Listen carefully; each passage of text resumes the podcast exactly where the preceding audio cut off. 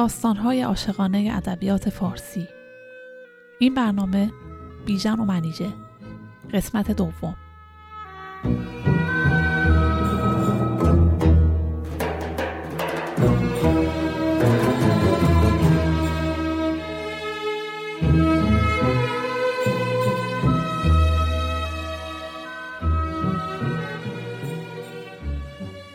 در برنامه قبل شنیدید که کیخسرو شاه ایران بیژن را به همراه گرگین به سرزمین توران فرستاد تا مردم آن منطقه را از شر گرازها رهایی بخشند.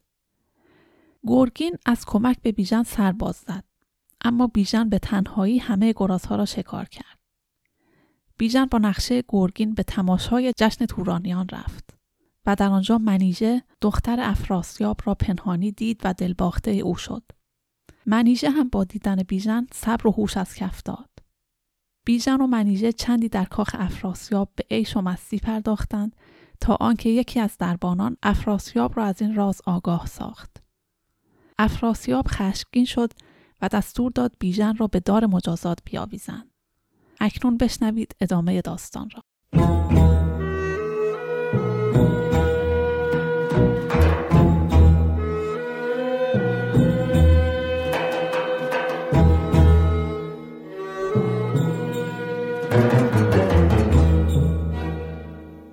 غذا پیران ویسه از راهی که بیژن را به مکافات میرساندند گذر کرد و از چگونگی حال پرسید.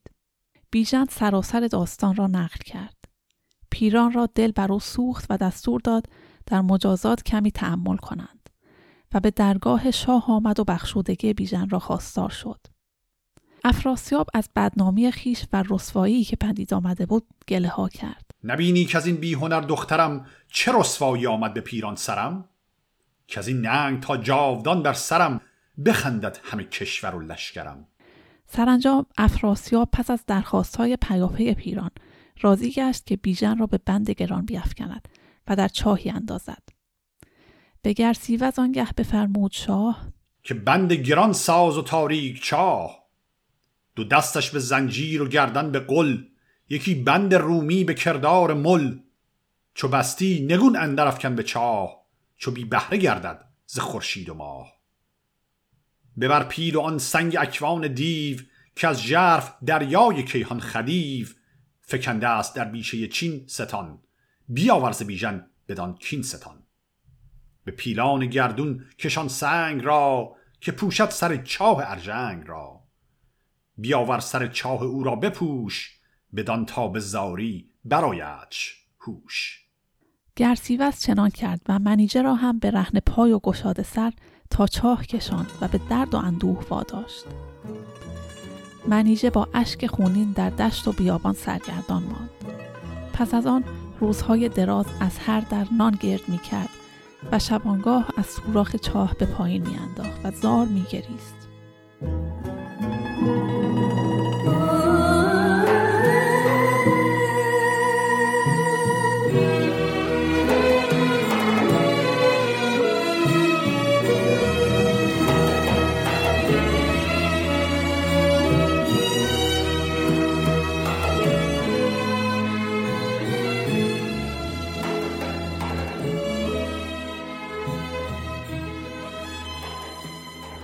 گرگین یک هفته در انتظار بیژن ماند و چون خبری از او نیافت پویان به جستنش شتافت و هرچه گشت گمگشته را نیافت.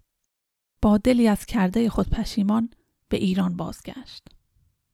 گیو به پیشباز گرگین شتافت. چون اسب بیژن را دید و از او نشانی نیافت چو گفتار گرگینش آمد به گوش ز اسب اندر افتاد و زو رفت هوش. به خاک اندرون شد سرش ناپدید. همه جامعه پهلوی بردارید گرگین ناچار به دروغ متوسل شد که با گرازان جنگیدیم و چون عزم بازگشت کردیم در راه به گوری برخوردیم. همین که بیژن کمند به گردنش افکند گور دوان از برابر چشمش گریخت و بیژن و شکار هر دو ناپدید شدند. گیو این سخن گرگین را راست نشمرد و گریان با او به نزد شاه رفت. و پاسخ گرگین را باز گفت. کیخسرو زبان به دلداری گیف گشود و گفت من در پیشگوهای موبدان شنیدم که وقتی که من به خونخواهی سیاوش به توران لشکر می‌کشم بیژن هم با من همراه خواهد بود. از این رو بیژن الان زنده است. غمی شد ز درد دل گیو شاه برآشفت و بنهاد فرخ کلاه.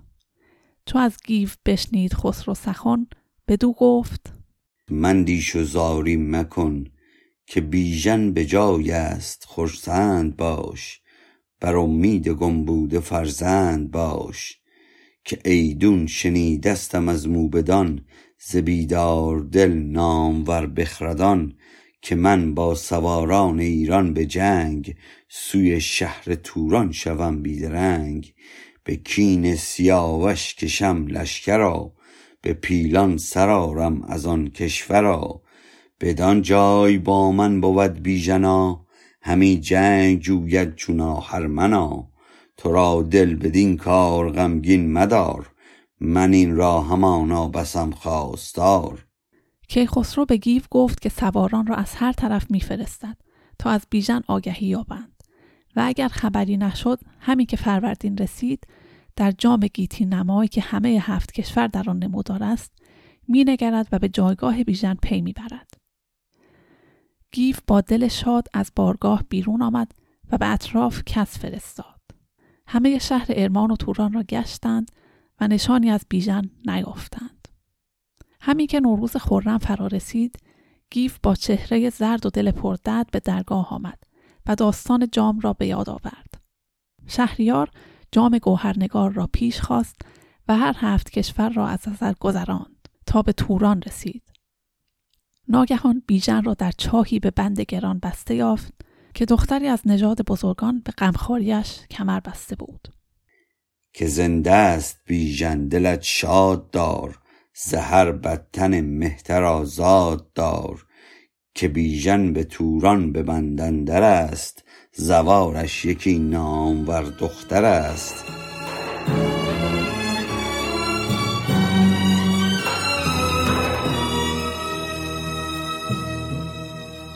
جز رستم کسی را برای رهایی بیژن شایسته ندیدند. چون کیخسرو از نقشه لشکرکشی رستم پرسید پاسخ داد که این کار جز با مکر و نیرنگ انجام نگیرد. تا کسی آگاه نگردد و به جان بیژن زیان نرسد. راه آن است که به شیوه بازرگانان به سرزمین توران برویم و با شکی به فراوان در آنجا اقامت گزینیم. پس از آن هفت تن از دلاوران و هزار سوار دلیر برگزید و به راه افتاد. لشکریان را در مرز ایران گذاشت و خود با هفت پهلوان همه با لباس بازرگانان به شهر توران روی آوردند. روزی منیژه سر و پا برهنه با دیدگان پر اشک نزد رستم شتافت و پس از سنا و دعا با زاری و آه پرسید ای بازرگان جوانمرد که از ایران آمده ای بگو که از شاه و پهلوانان از گیو و گودرز چه آگاهی داری؟ آیا نشنیدند که پسرشان در چاه در بند گران گرفتار است؟ رستم خود را به ظاهر خشمگین ساخت و گفت نه خسرو می‌شناسم و نه گیو و نه گودرز را. اصلا در شهری که کیخسرو است اقامت ندارم. منیژه داستان بیژن و گرفتاریش را در آن چاه نقل کرد و خود را معرفی نمود. منیژه منم دخت افراسیاب برهنه ندیده تنم آفتاب. کنون دیده پرخون و دل پر ز درد. از این در بدان در دو رخساره زرد. همی نان کشکین فراز آورم. چنین راند یزدان قضا بر سرم. چو بیچاره بیژن بدان ژرف چاه نبیند شب و روز خورشید و ماه. به غل و به مسمار و بند گران همی مرگ خواهد ز یزدان بران. به درگاه خسرو مگر گیو را ببینی وگر رستم نیو را. بگویی که بیژن به سختی در است. اگر دیرگیری شود کار پست. رستم دستور داد تا خورش های بسیار آوردند و از جمله مرغ بریانی در نان پیچید و در درونش انگشتری جای داد و گفت اینها را به چاه ببر و به بیژن بده. منیژه دوان آمد و بسته غذا را به درون چاه انداخت. بیژن چون دست برد ناگهان چشمش به انگشتری افتاد و آن را شناخت. بیژن پس از آنکه منیژه را به وفاداری سوگند داد راز را بر او فاش نمود و گفت که آن گوهر فروش که مرغ بریان داد به خاطر من به توران آمده. برو از او بپرس که آیا خداوند رخش است. تو بشناس که این مرد گوهر فروش که خالیگرش مرد تو را داد توش ز بهر من آمد به توران فراز. وگر نی نبودش به گوهر نیاز. رهاند مرا زین غمان دراز تو را زین تگاپوی و گرم و گداز. به نزدیک او شو بگویش نهان که ای پهلوان کیان جهان. به دل مهربانی به تن چار جوی. اگر تو خداوند رخشی بگوی. منیژه شتابان نزد رستم آمد و پیام بیژن را رساند.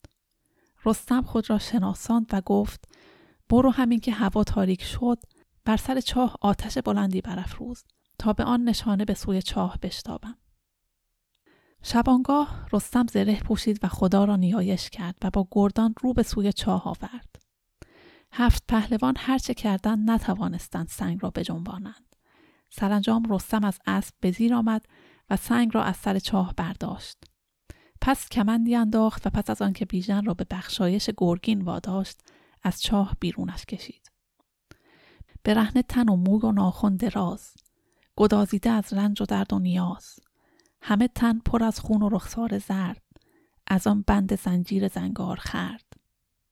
سپس همگی به خانه شتافتند و پس از شستشوی شترها را بار کردند و اسبها را آماده رفتن ساختند. رستم منیژه را با دلاوران از پیش فرستاد و خود با بیژن و سپاهیان به جنگ افراسیاب پرداخت و پس از شکست او با اسیران بسیار به ایران بازگشت.